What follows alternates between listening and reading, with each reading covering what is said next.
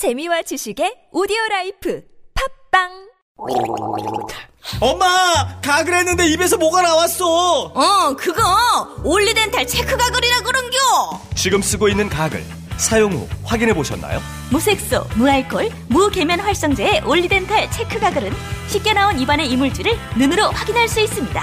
딴지마켓에서 판매 중입니다. 와, 잘 잤다. 둔하고 센스 없는 줄 알았더니 침대는 잘 골랐단 말이야. 여보, 어제 온 소파도 너무 편하던데 소파는 어디 거야? 당연히 쇼엔이지. 어, 편안함을 파는 사람들 쇼엔 소파도 출시했구나. 그럼 이제 침대도 소파도 당연히 쇼엔이지. 편안한 건 다 파는 거네. 역시 쇼엔이지. 세계 최초 신개념 어린이 매트와 친환경 소파도 곧 출시됩니다. 검색창에 쇼엔이지 또는 문재인 대통령마저 이룰 수 없습니다. 언론 권력의 끝없는 왜곡과 조작의 숨은 일곱 가지 비밀. 제대로 알아야 끝까지 지킨다. 조기숙 정치학 박사의 팩트로 파헤친 보고서. 왕따의 정치학. 위즈덤 하우스 미디어 그룹. 다시 날씬해지고 싶어 다이어트 해야 하는데 좀 간단한 방법 없을까? 1522-6648 1522-6648 혹은 비타샵을 검색해 주세요.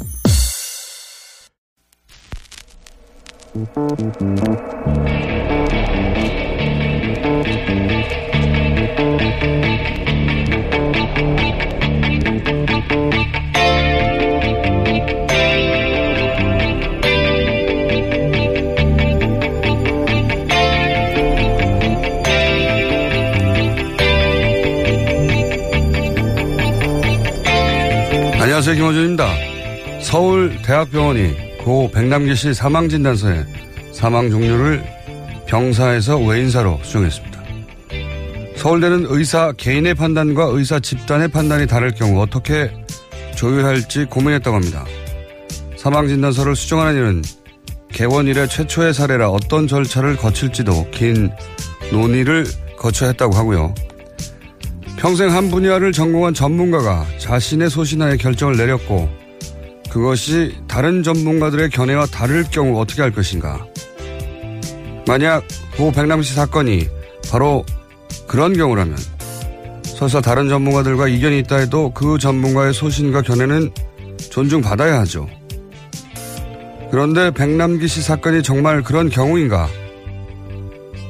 세월호가 정부의 책임이 아니어야 한다며 해경 1, 2, 3정 정장에 대한 업무상 과실치사 적용을 청와대와 법무부가, 법무부가 막으려 했던 그런 의혹을 그런 박근혜 정권 시절에 상상을 뛰어넘는 과거를 떠올리지 않을 수 없습니다. 병원은 어떤 정치적 외압도 없었다고 합니다. 그랬어야만 하죠. 하지만 그렇게 믿고 그냥 넘어가기 전에 과연 그런 일이 정말 없었는지 철저히 따져봐야 합니다. 그리고 나서 믿어달라고 해야죠. 신뢰는 공짜가 아닙니다. 김원준 생각이었습니다.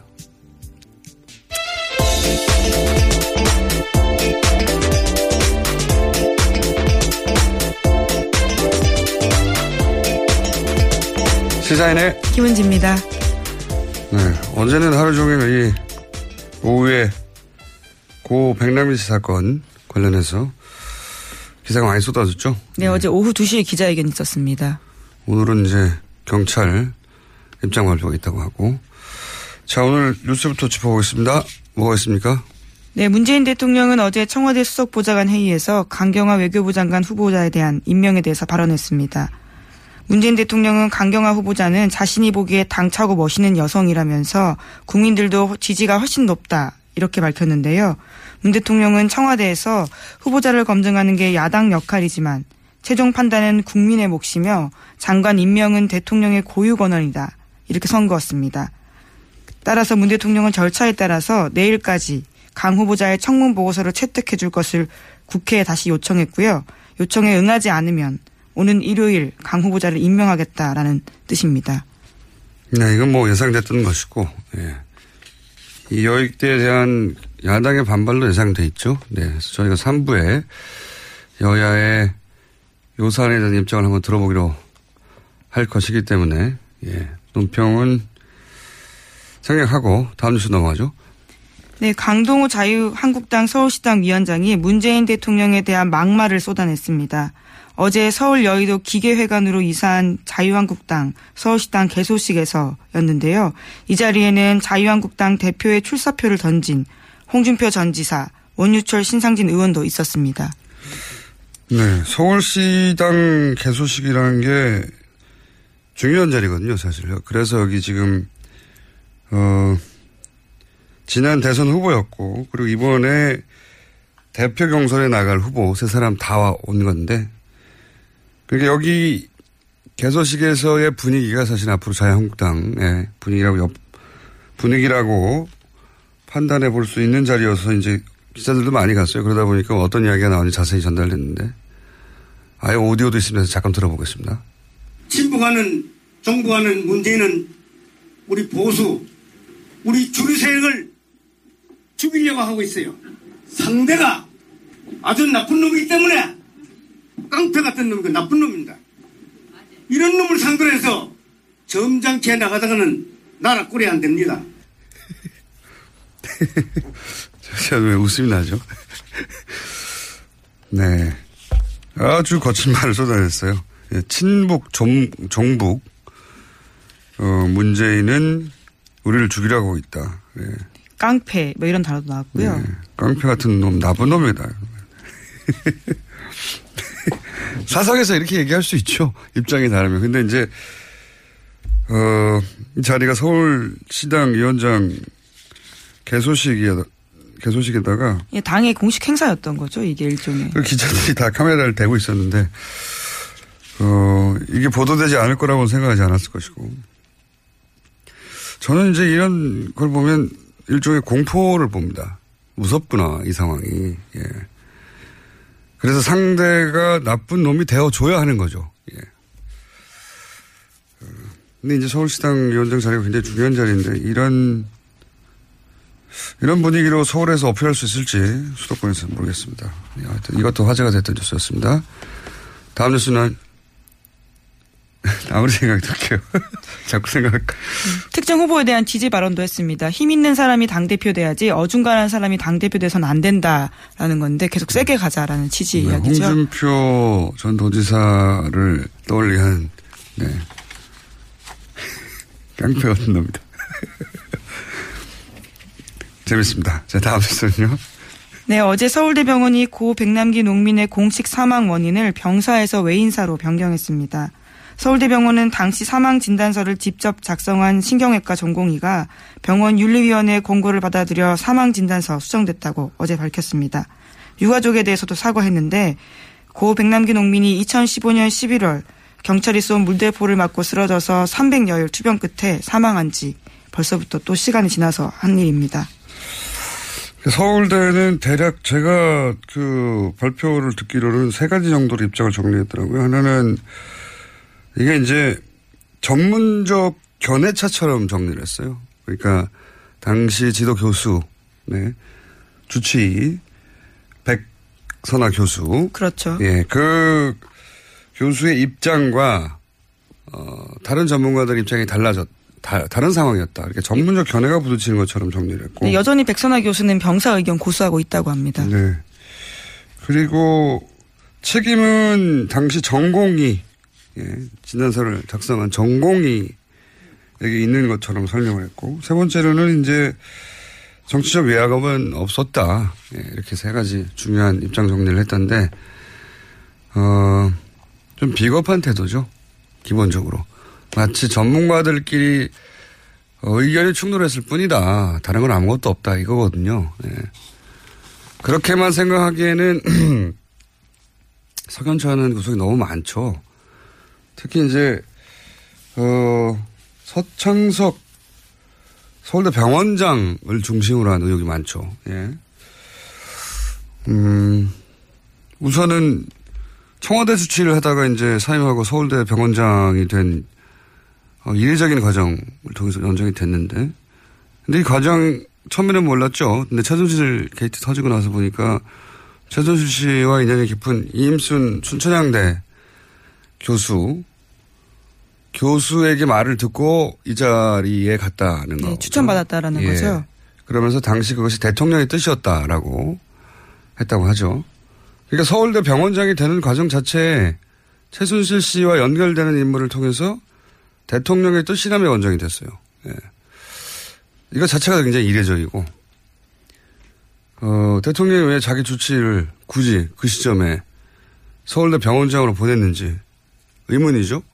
굉장히 의문이었는데, 뭐 연결 포인트들이 있습니다. 포인트들이. 보면 그 자리를 가고 나서 어, 원장이 된 후에 최순실 씨가, 태순 씨가 단골로 드나들던 성형 의원, 비선 의원, 그, 김영재, 예. 예, 김영재 원장요. 김현재 원장을 자격이 안 되는데 서울대 강남센터에 진로 이사로 선임한다든가. 네, 외래 교수였죠. 예. 그리고 김영재 씨 가족 회사인 Y 제이콥스였던가요? 네, 예. 실 만드는 회사였습니다. 네, 성형실요. 의료실. 예. 서울대병원에서는 쓰지도 않는 실인데, 예, 그 실을 납품 받았고, 말하자면은, 그, 그리고 최순실 씨는 김영재 어, 원장을 통해서 해외에 진출하려고 하는 단순히 그 병원 하나가 아니라 어떤 미용 센터를 중동이나 중국에 진출시키려는 노력을 하죠. 예, 그 절정이 외교 인사 왔을 때 병원에 데리고 간 거였죠. 그렇죠. 덩샤오핑의 딸요. 근데 김영재 씨 병원 자체가 워낙 규모가 작고 병원이 아니라 의원이었죠. 네. 그런데 거기 권위를 싣고 그리고 매출을 올리고 소위 이제 그 믿어줄 만한 대중이 인정을 해주려면 서울대가 필요했던 게 아닐까 하는 추정을 해볼 수 있는 거죠. 예. 그런데 그 자리에 믿을 수 있는 사람이 가야지 서울대 병이라는 것이 만만한 것이 아니잖아요. 주치를 빼서 그쪽으로 보낸 게 아닌가 하는 의혹을 가지기에 충분한 연결고리인데 적어도 최준실 씨와 직접 인연이 강한 인물들하고 어, 직간접으로 병원장이 연결됐던 건 분명한 것 같고 근데 그 시점에 하필이면 이 사건이 어, 이 사건도 고려 대상인지 아닌지는 모르겠습니다만 그 백남기 씨 유족 소송 과정에서 경찰이 법원에 제출한 서류를 보면 서울대 병원장이 백선아 교수로 하여금 수술을 하도록 했다. 네. 그런 기록이 있어요. 서울대 병원장이 이제 밤늦게 교수에게 전화를 해서 그 교수가 등산복을 입고 응- 응급실에 나타났다는 거잖아요. 당시에. 어, 그 굉장히 이상한, 그리고 그 정도 내 손상의 경우에 그 정도 경력의 교수가 휴일에 직접 와서 수술하는 경우는 없다고 해요. 예. 의사들, 왜냐하면 응급실에서 당시 전문의 신경외과 교수가 있었는데 소생 가능성이 없다고 요양병원으로 옮기라고 병원에서 해줄 일이 없다고 했었다고 하죠. 그러니까 수술을 했었던 것은 소생 가능성이 있어서가 아니라 당장 사망하면 정권에 부담이 되니까 어, 고도의 의술로 생명만 계속 연장한 거 아니냐 이런 의혹이 당시에도 있었고 여전히 풀리지 않고 그 경향신문이었던 걸 기억하는데 단독으로 서 원장이 백남기 씨 사망 전후로 해서 상황들을 청와대에 수시 보고했다 이런 보도도 있었어요. 네, 그런 보도 있었습니다. 네. 당시 김재원 정무수석에게 백남기 씨 병세를 상세하게 수시로 보고했고 그 내용을 새누리당 지도부와도 공유했다. 이런 보도가 있었어요. 예, 노조가 그래서 문제 제기하고요. 파면하라고 촉구했었습니다. 그렇죠. 이런 모든 의혹들이 다 해소되지 않고 뭐 병사를 외인사를 고치는 것만으로 외압이 없다고 결론 짓기에는 너무 석연찮은 점이 많습니다. 네. 네, 그런데 어제 서 원장은 기자회견 자리에 나타나지도 않았습니다. 사과하는 자리였는데도요. 얼굴을 보이지 않았습니다. 어, 그러니까 이건 원장과 상관이 없고 이건 철저히 전문가적 견해차로 발생한 일이다. 이렇게 정리하고 싶었던 것 같아요. 서울대 병원 입장에서는. 여하간 어, 큰 사건이었죠. 아주 한 분의 사망에 그치지 않고 어, 정권이 어떻게 어, 한 사람의 사망을 은폐하거나 몰고 가려고 했나 이런 의혹이 있는 큰 사건이었습니다. 잠시 후에 저희가 관련해서 표창원 의원 잠깐 연결해 보려고 합니다. 왜냐하면 경찰 입장 발표가 오늘 있거든요, 드디어. 그래서 민의로 잠시 연결해 보려고 하고 그 전에 짧게 한 한두 가지 뉴스 더 짚어볼 거 짚어볼 시간이 될 것 같습니다. 네, K스타일 허브라는 곳 혹시 아십니까? 여기가 한류 문화 체험할 수 있게 지난해 차은택 전 단장이 만든 곳인데 박근혜 전 대통령이 4월 달에 송중기 씨와 함께 찾았습니다. 송중기 씨, 예. 예, 그 사진 기억하시는 분들 꽤 계실 텐데요. 그로부터 두 달 후에 K스타일 허브 운영에 관해서 박근혜 전 대통령이 안종범 전 수석에게 시시콜콜한 지시를 내렸다고 합니다. 온라인 예약 기능과 체험 블로그, 영문 홈페이지 등이 없다라는 것을 문제 제기했다고 하고요. 또 송중기 씨 발자취를 영상으로 제작하고 송, 송중기 씨가 출연한 드라마 태양의 후예 홍보 자료 보완하라라는 지시도 내렸고요. 뿐만 아니라 건물 앞에 입간판도 만들고 판매 상품 가격도 올리라. 라는 지시도 했다고 합니다. 이건 기획사 마케팅 담당자가 할 일인데 대통령께서 이런 일을 하셨군요. 예. 온라인 예약 기능이 없는지 어떻게 알았죠? 직접 들어가 봐야지 알 수 있는 거긴 합니다. 치안 블로그나 영문 홈페이지나 뭐 다 본인이 찾아봤다는 얘기인데 만약에 그랬다면 드라마를 감동적으로 봤나 보죠 그때. 예. 자연인으로 연예인에 대한 호불호 있을 수 있죠. 근데 자연인으로 팬심을 대통령으로 대통령 권한으로 발휘하면 안 되는 거죠. 예. 자기 팬심 쓰라고 대통령 권한을 주는 게 아니기 때문에 재밌는 재밌는 기사네요. 예. 이 공사를 구분하지 못하는 가장 굉장히 특별한 제조를 지녔던 것 같아요. 네, 경제수석한테 할 지시는 아니라고 보여집니다. 네, 경제수석에게 저 연예인의 온라인 예약 기능이 없다. 재밌는 기사입니다. 다음 뉴스는요. 네, 검찰이 범죄 수익 은닉 혐의를 적용해서 정유라 씨에게 구속영장을 재청구하기로 했다고 KBS가 어제 보도했습니다. 아하. 어, 이게 이제 정유라 씨가 뇌물에 해당되는 승마 지원을 구체적으로 알고 있었다는 거죠, 이게. 네, 그런 사실들을 진술했다라는 건데요. 이제까지 네. 정유라 씨는 잘 몰랐다라는 것으로 일관했었는데 말세탁 과정에 적극적으로 개입했고 또 알고 있었다라고 아, 검찰이 봤다는 말세탁, 거죠. 말세탁, 생각나네요. 말세탁. 그러니까 원래 삼성 소유로 말을 가지고 있었단 말이죠. 삼성은 나중에 문제가 생겨도 그건 우리 소유고 빌려준 것 뿐이다라고 하려고. 근데 저희가 한두 번 다룬 것 같은데 세준 씨 그때 화를 내고 그 말 낼 거야 이렇게 되자 삼성이 말 두피를 현물로 말 판매상한테 돌려주죠. 그러면 삼성이 돈을 받아야 되는데 말을 줬으니까 그 돈을 삼성이 안 받죠. 네. 그러면 그 말 두피대 가격만큼 지불이 된 거죠. 그리고 새로 사고 싶은 말과의 차액만큼만 최순실 씨가 돈을 내고 새로운 말을 샀다는 거죠. 그렇게 네, 되면은 그렇습니다. 표면상으로는 최순실 씨가 그 비싼 말을 자기 돈 주고 산 거가 되지만 실제로는 어, 말 두 필 가격을 최순실 씨에게 준 것과 마찬가지죠. 네. 그 뇌물이죠, 뇌물. 예, 그, 시, 예, 심지어 정유라 씨가 이번 과정에서 진술한 게 있는데 차익이 제때 입금되지 않았다면서 말 중개업자가 짜증냈다라는 상황까지 도 음. 이야기했다고 합니다. 근데 이런 상황에 이제 비밀 계약서가 발견되면서 드러났고 근데 이걸 정유라 씨가 왜, 왜 안다고 했을까요? 근데 뭐 세 차례나 검찰을 가다 보니까요 말이 이렇게 저렇게 나온 것 같은데요. 심지어 어머니가 삼성 승마 지원에 대해 입단속 시켰다라는 이야기까지 했다고 합니다. 어, 정유라 씨가 그래봐야 20대 초반이기 때문에 예. 검찰한테 가서 조사를 받으면 제가 한 번 말한 적이 있지만 그건 다른 세계거든요. 네. 어린 나이라 자신이 하는 말이 본인에게 어떻게 영향을 미칠지 정확하게 판단하지 못했을 수도 있습니다. 어쨌든 영장이 재청구될 가능성이 높아졌네요. 오늘은 여기까지 하고요. 잠시 표창원 의원 연결해 보겠습니다. 감사합니다. 네, 감사합니다. 사연의 김은지였습니다. 자, 민인데 이렇게 하고 바로 연결하겠습니다. 고 백남기 농민, 어, 경찰이 그동안 전혀 입장 발표가 없다고 오늘 있다고 합니다. 이 문제 잠깐 짚, 짚어보겠습니다. 더불어민주당 표창원 연결됐습니다. 안녕하세요. 네, 안녕하세요. 자, 어, 경찰은 그동안 사람이 죽었다고 다 사과할 수는 없는 일이라고 해왔습니다. 그죠? 예. 네네. 근데 이제 국민 정서의 높, 눈높이에서 보자면 경찰에 의해 국민이 사망했는데 그 유족에게 아직도 제가 알기로는 아직도 사과의 말 한마디 건넨 적이 없다고 하거든요. 이거 어떻게 생각하십니까? 네, 저희가 국회 안전행정위원회에서도 지속적으로 사과 요구를 했고요. 그리고 지- 지난해 9월 돌아가시기 전에는 어, 문병을 해달라는 요청도 지속적으로 했지만 계속 거부를 해왔거든요. 어, 그러다가 이제 그 상황 변경이라는 것이 그 당시 말은 뭐 법적인 결정이라든지 잘못이 인정되면 사과하겠다 이런 식의 태도였는데 지금은 병원에서 단지 그 사인을 변경했을 뿐인데 어, 사과하겠다고 어, 태도를 바꾸고 있습니다. 그때나 지금이나 한 사람의 국민이 사망한 건 똑같은데 말이죠.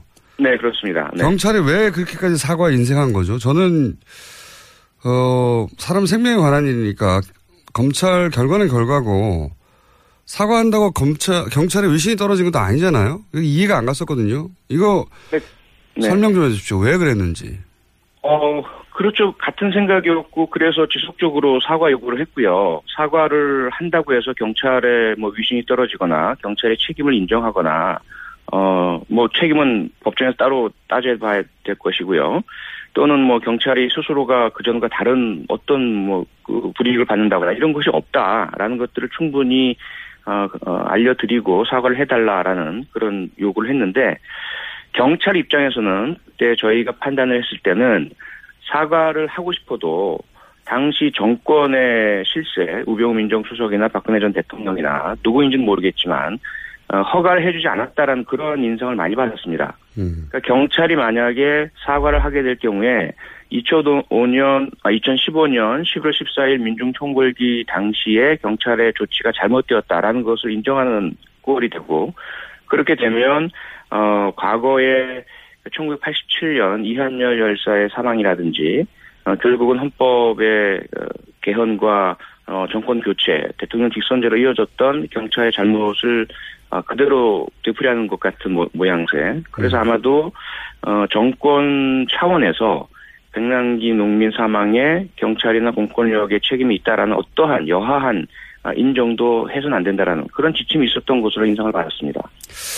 그런 인상은 뭐 많은 국민들이 받긴 했는데 네. 그런데 혹시 의원님이 그와 관련한 구체적인 정황, 정보, 첩보 있으십니까? 경찰 정확한 건 없습니다. 정확한 네? 정확한 건 없고요. 예. 그저 그 어, 신원을 밝혀드릴 수 없는 익명의 경찰 내부 인사로부터 그러한 그 부분에 대한 묵인 음, 정도는 제가 어, 예, 접한 것은 있습니다. 아하, 정황 정도는 파악을 하신 게 있군요. 네네. 그렇다고 해도 지금 이제 검경 수사권 독립이 경찰 수건인데 그러면 이제 독립적인 수사권을 가진 만한 자격을 갖췄다고 국민들에게 어필해야 되지 않습니까? 네. 근데 이런 정도의 인권 감성으로 어, 우리 경찰은 그런 자격이 된다. 이게 설득이 대중적으로 될까요?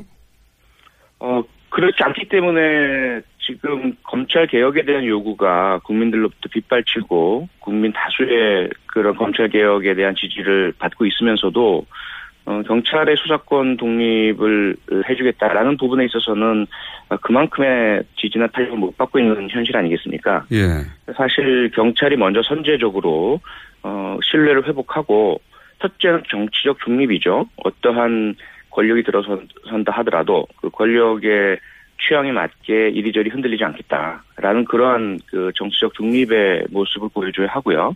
그리고 국민 한 분 한 분의 생명과 자유를 소중히 여기겠다. 법과 절차, 원칙을 준수하겠다. 이 부분에 있어서 국민들의 신뢰를 받아야만 독자적 수사권을 부여해줘, 해줘도 되겠구나라는 그런 어, 국가적 국민적인 어떤 신뢰를 받을 수 있는 것이죠. 그런데 이 사건, 백남기 농민 사망 사건이 가장 대표적이고 상징적이고 어, 국민 여러분께서 가장 쉽게 접하실 수 있는 경찰의 태도이거든요. 예, 예. 그렇게 본다면 지금까지의 모습으로는 사실 어, 국민의 신뢰를 받을 수 없다 이렇게 볼 수 있죠. 그럼 오늘 예정된 경찰의 입장 발표는 어느 정도 수위가 될 거라고 생각하십니까? 아십니까 혹시?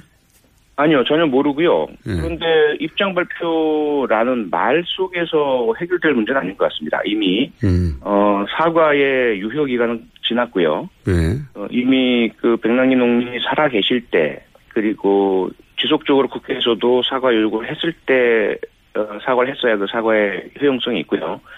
지금은 너무 뒤늦은 상황이기 때문에 사과의 의미가 별로 없고 유가족께서도 사실 이 사과로 만족하실 상황은 아닌 것 같고요. 마음이 풀리실 부분도 아닌 것 같고요. 그래서 이제는 그, 그 당시 2015년 11월 14일 물대표, 물대포를, 어, 지나치게 규칙에 위반돼서 저희가 봤을 때는 예. 그 직사를 하게 된 어, 행위자와 그 상황에 대한 지휘자, 아, 어떻게 해서 그런 상황이 마련, 어, 발생했는지에 대한 철저한 진상조사, 행위자들에 대한 철저한 법적인 책임 추궁, 수사, 이런 부분들로 진상을 다 밝히고, 그리고 왜 사과를 하지 않았는지, 왜 문병을 하지 않았는지, 왜 인간으로서의 도리를 경찰이 하질 않았는지에 대해서도 어, 명확하게 소상히 밝히는 것만이 이 백남기 사건에 대한 경찰의 잘못을 바로잡을 수 있는 그 유일한 방법이다라고 생각합니다.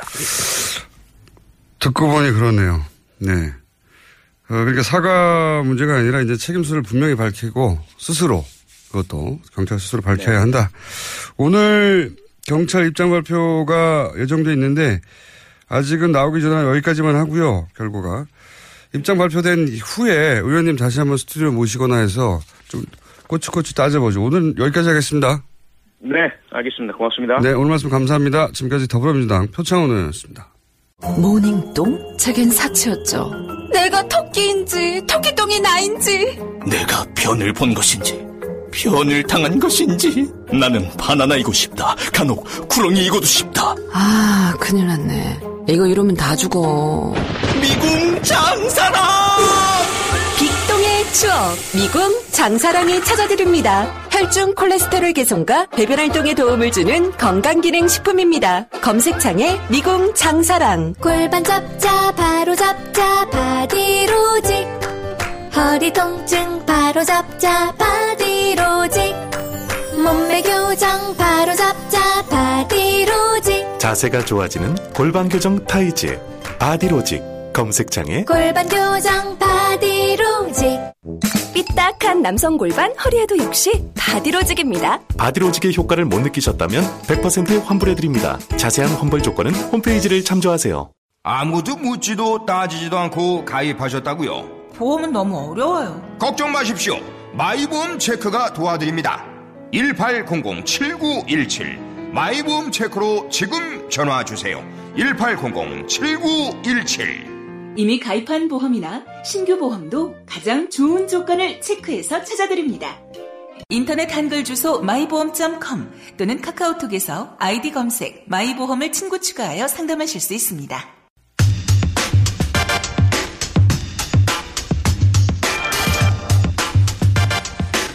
자유한국당, 바른정당, 정의당 모두 조만간 당대표를 새로 선출합니다.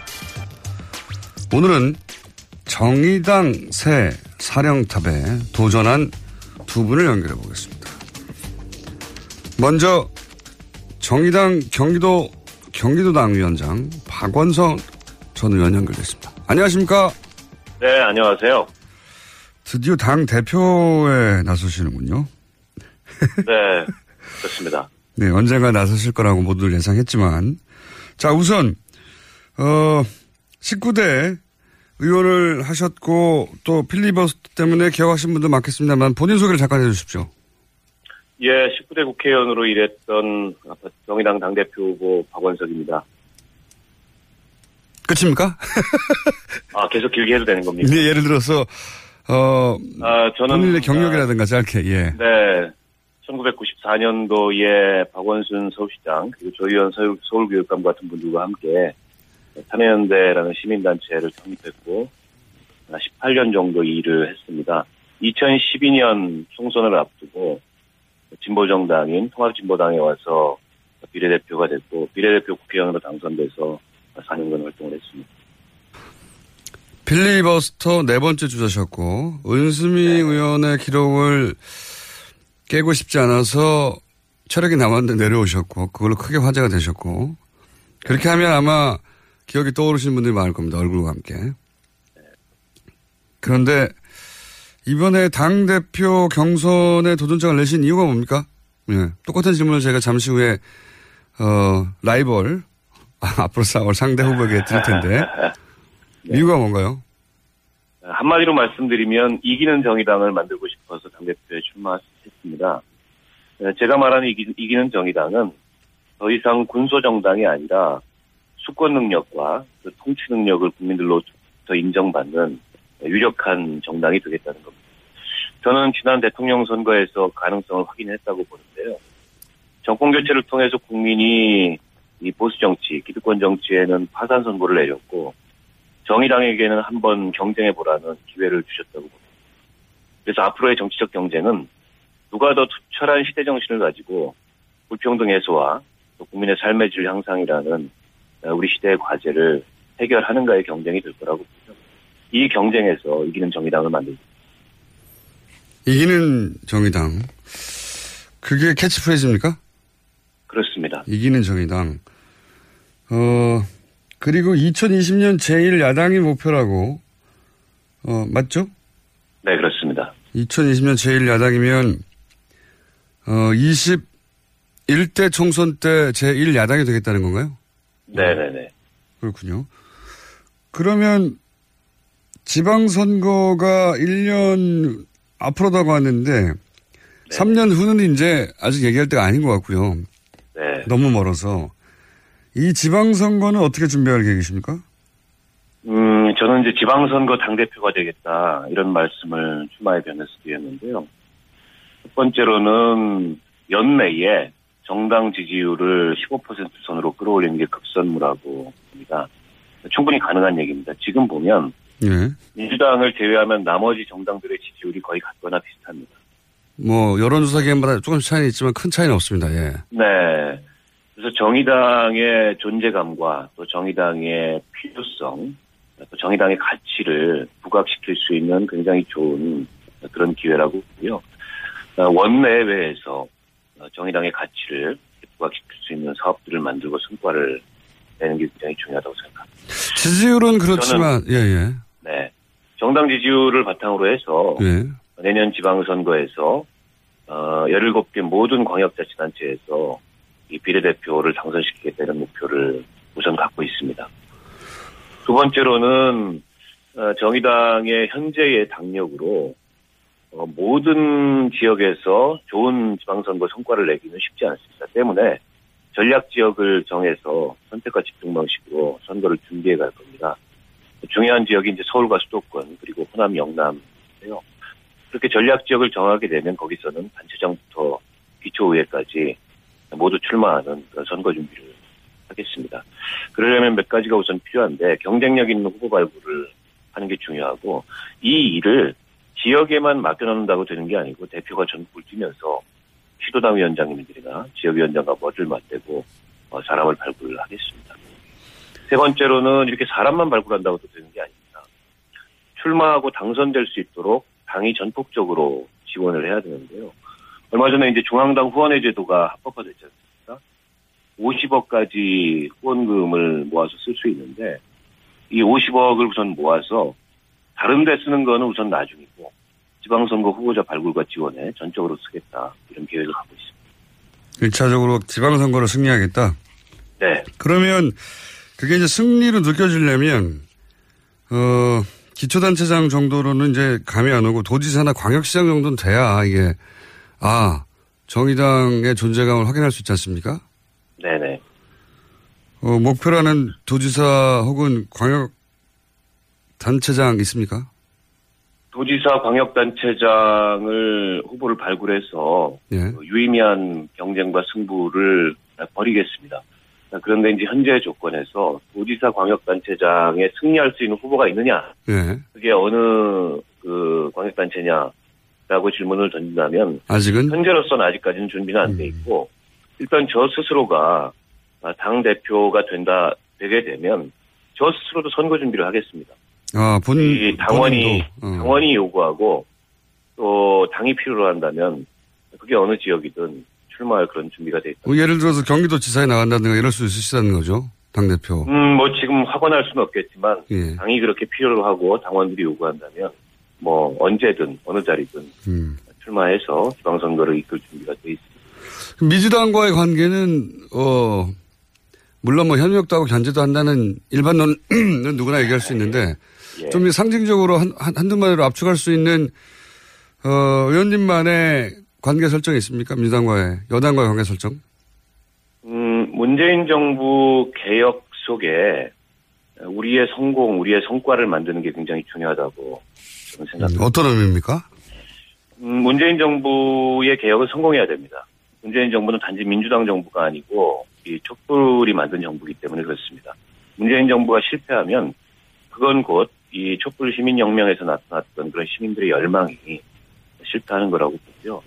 정의당이 문재인 정부의 개혁에 협력하겠다는 것은 문재인 정부나 민주당이 좋아서가 아니고 어, 정의당이 무슨 민주당이 이중되어서가 아니라 촛불 시민혁명이 실패해서는 안 되기 때문에 그렇습니다. 물론 뭐 마냥 협조는 할수 없습니다. 잘못하는 점에 대해서는 단호하게 견제도 하고 비판도 할 텐데 핵심은 제가 앞서도 말씀드렸듯이 우리가 수권 능력을 쌓아가고 또 통치를 할 수 있는 그런 정치 세력이라는 것을 국민들로부터 실천적으로 증명을 받기 위해서는 문재인 정부 개혁이 추진되는 그 안에 정의당의 성과를 겁니다. 아, 저건 정의당의 의제고, 그 정의당이 저 상황을 주도해서 저 개혁을 어, 견인했다라는 것을 국민들이 인정받을 수 있는 그런 성과를 만드는 음, 좀 구체적으로 말씀해 주신다면요? 예를 들어서. 어, 이를테면 지금 적폐 청산이 이 정부에서 굉장히 중요한 과제였습니까? 예. 그건 이제 정상 국가를 만들자는 거고, 그건 사실은 저는 문재인 정부가 굉장히 잘할 수 있다고 생각합니다. 예. 그런데 정의당은 여기서 한 발 더 나가서 복지국가를 만들자는 게 정의당의 아, 목표고 또 비전이고 그렇습니다. 그렇다면 어, 뭐 비정규직 정규직화 문제라든지 또 최저임금의 문제라든지 심상정 대표가 심상정 후보가 선거 공약으로 내걸었던 육아휴직 확대 문제라든지 기초연금 확대 문제라든지 이런 사회경제 개혁의 의제를 원내에서 정의당이 선도하고 또 그런 의제들이 어, 좀 개혁 법안을 통해서 어, 국회에서 이 성공한다면 저는 그게 바로 문재인 정부 개혁 추진 가운데에서 정의당의 성과를 만드는 방법이고 국민들이 볼 때 정의당의 수권 능력, 정의당의 통치 능력 이런 걸 입증하는 그 실천적인 결과를 만드는 거라고 생각합니다. 이정미 의원도 당대표 출마를 하셨는데 이정미 의원보다 본인이 왜 낫죠? 어, 이정미 의원하고는 제가 개인적으로 가까울 뿐만 아니라 예. 어, 아마도 평생 이 진보정당의 동료로 어, 그렇게 서로 협력하고 또 서로 격려하면서 정치를 해나가지 않을까 싶습니다.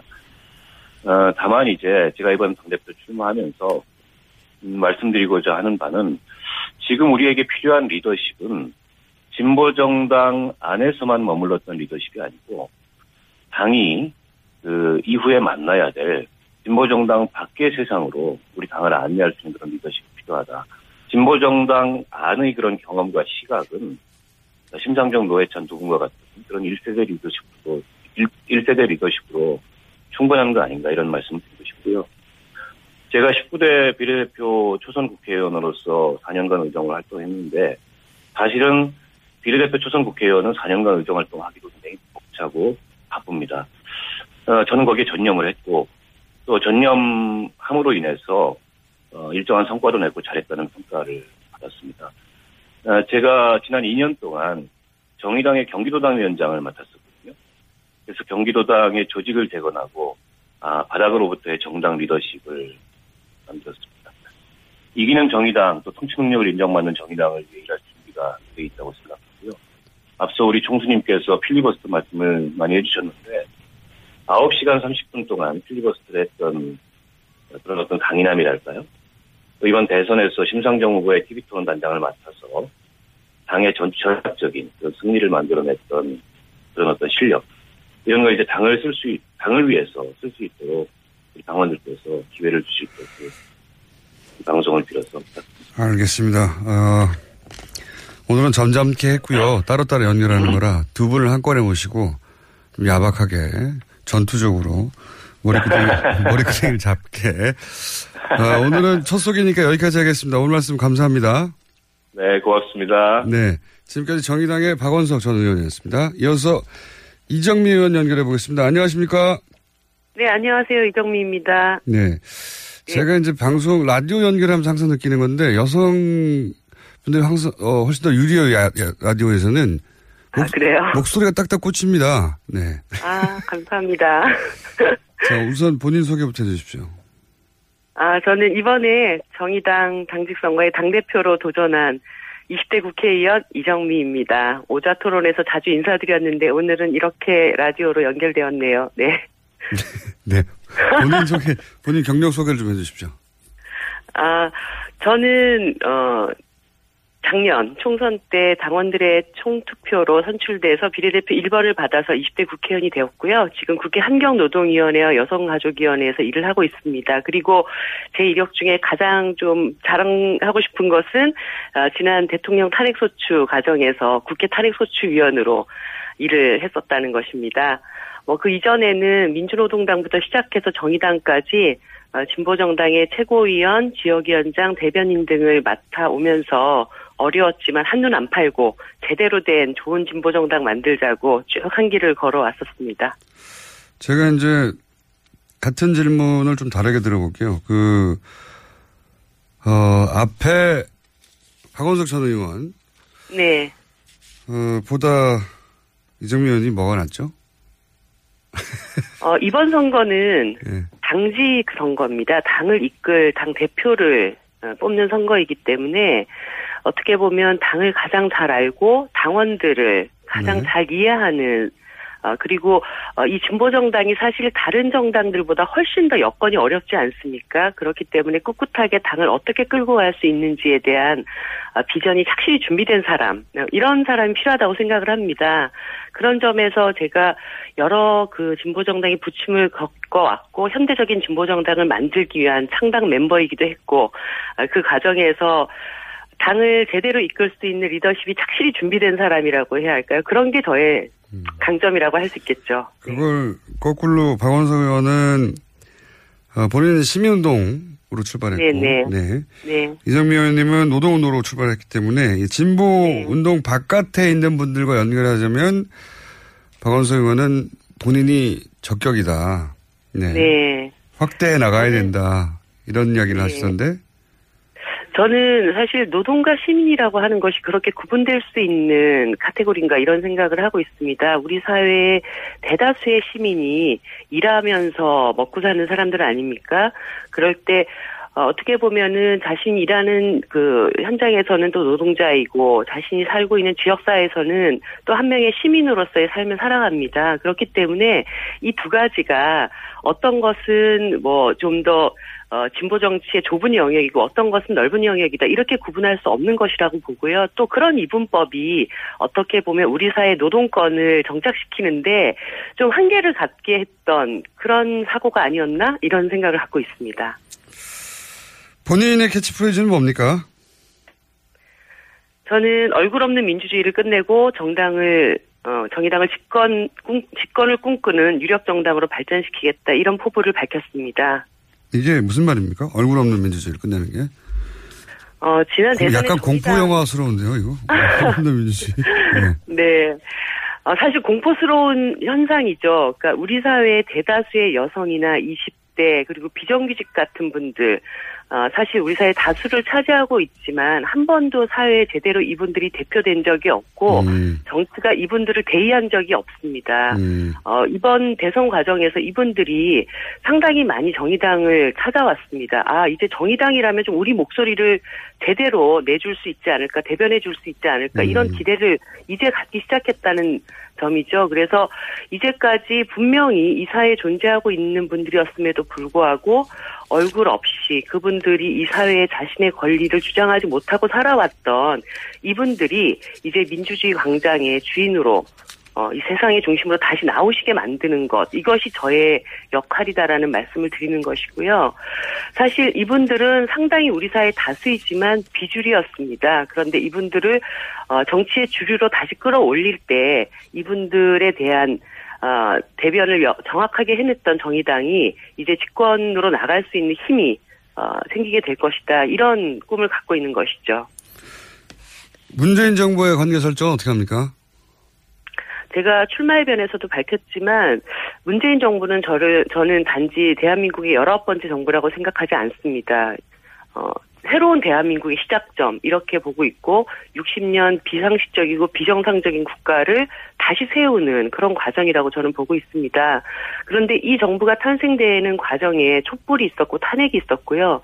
그 촛불과 탄핵을 함께 만들어냈던 것이 또 정의당입니다. 그렇기 때문에 이 정부의 성공을 위해서 특히 어, 이 정부에게 바라는 국민들의 개혁의 요구, 개혁의 열망을 성공시키기 위해서는 정말 이 정부가 잘 되도록 협력할 것은 최대한 협력해야 된다는 게 제 입장이고요. 어, 우리가 싸워야 할 대상은 이러한 개혁 을 방해하는 낡은 어, 적폐 세력이다 이렇게 보고 있습니다. 물론 그 문재인 정부가 개업에 개업, 미흡하거나 그 방향이 잘못됐을 때는 누구보다 앞서서 비판하고 어, 개혁을 잘된 방향으로 이끌 수 있도록 노력하는 것이 저희들의 몫이다라고 보고 있습니다. 그러니까 두분 다, 어, 잘하는 건 잘한다. 네. 못하는 건 못한다. 네. 그 정도 얘기인데, 혹시 지방선거 관련해서 본인만의 특별한 전략이 있습니까? 박원, 물론 지방선거는 다 이기겠다고 이제 말씀을 하시고, 박원석 의원은 필요하면 본인이 직접 선수로 뛰겠다고도 말씀하셨는데. 네, 네. 박원석 어, 전 의원께서 직접 뛰실 만한 우리 당의 중요한 그 후보군 중에 한 명이라고 저는 생각하고 있고요. 아, 그럼 그분은 그분, 그, 거기에 나가시고 나는 대표는 나한테 달라는 얘기죠? 저는 또 당을 진두지휘하고 선거를 이끌어야 되니까. 예.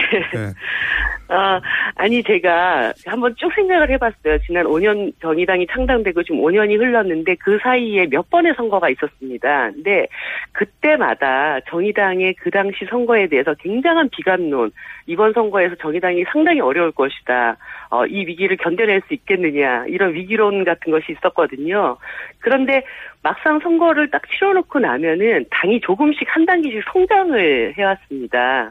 어, 저는 이런 우리 당의 저력을 믿고 있고요. 그리고, 어, 이번 대선 과정에서도 정의당만의 정책과 가치, 어, 비전을 가지고 당당하게 승부를, 어, 겨뤘을 때 또 국민들이 정의당에 대해서 좀 더 그 존재를 인정해주는 과정이 있었기 때문에 내년 지방선거에서도 어, 정의당의 이름으로 당당하게 일단 선거를 치르겠다는 자신감이 가장 중요하다고 보고 있습니다. 그리고 어, 우리 당에서 좀 착실히 준비해왔던 중요한 어, 그 지방 기초단체장과 지방의회를 준비하고 있는 후보분들이 있습니다. 이분들을 반드시 내년 지방선거에 승리하게 만들어서 지, 어, 정의당만의 지방자치의 어떤 모범 이런 것들을 제대로 좀 보여드리고 싶습니다.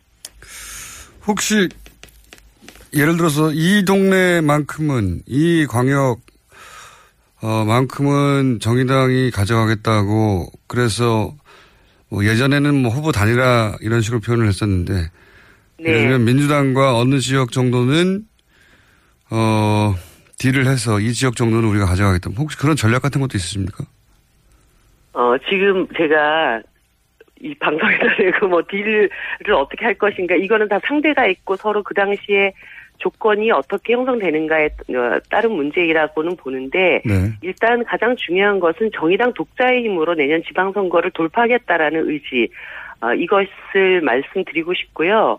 다만 이번 대선 과정에서도 어, 노동자들이 밀집되어 있는 지역에서 정의당의 득표가 상당히 많이 나왔습니다. 예를 들어서 어, 20대 여성 기숙사, 여성 노동자들의 기숙사가 있었던 파주시 같은 경우에서는 두 자릿수가 훌쩍 넘는 이런 그 득표를 보인 곳도 있었습니다. 그래서 예를 들어 인천이라든가 울산이라든가 어, 우리 그 노동자들이 밀집되어 있는 그런 기초단체장은 저희들이 좀 이번엔 제대로 어, 승리를 거둬보겠다라는 그런 의지를 가져야 된다고 봅니다. 알겠습니다. 저희가 첫 시간이고 따로따로 연결하다 보니까 원론적인 얘기밖에 못, 못, 못 여쭤봤는데 네, 조만간 저희가 따로 두 분을 모시고 예. 네. 이렇게 해봐야 아무 소용이 없거든요. 네. 두 분이 나왔다는 것만 소개하는 정도지 두 분의 경쟁력과 차별점은 저희가 직접 두 분을 자리에 모시고 한번 박이 터지는 시간을 마- 따로 마련하도록 하겠습니다. 오늘 말씀 감사합니다. 알겠습니다. 네, 감사합니다. 네, 경기당 이정미 의원이었습니다. 김어준입니다. 잠시 후 3부에서 강경화 임명에 관한 문제 다뤄보겠습니다.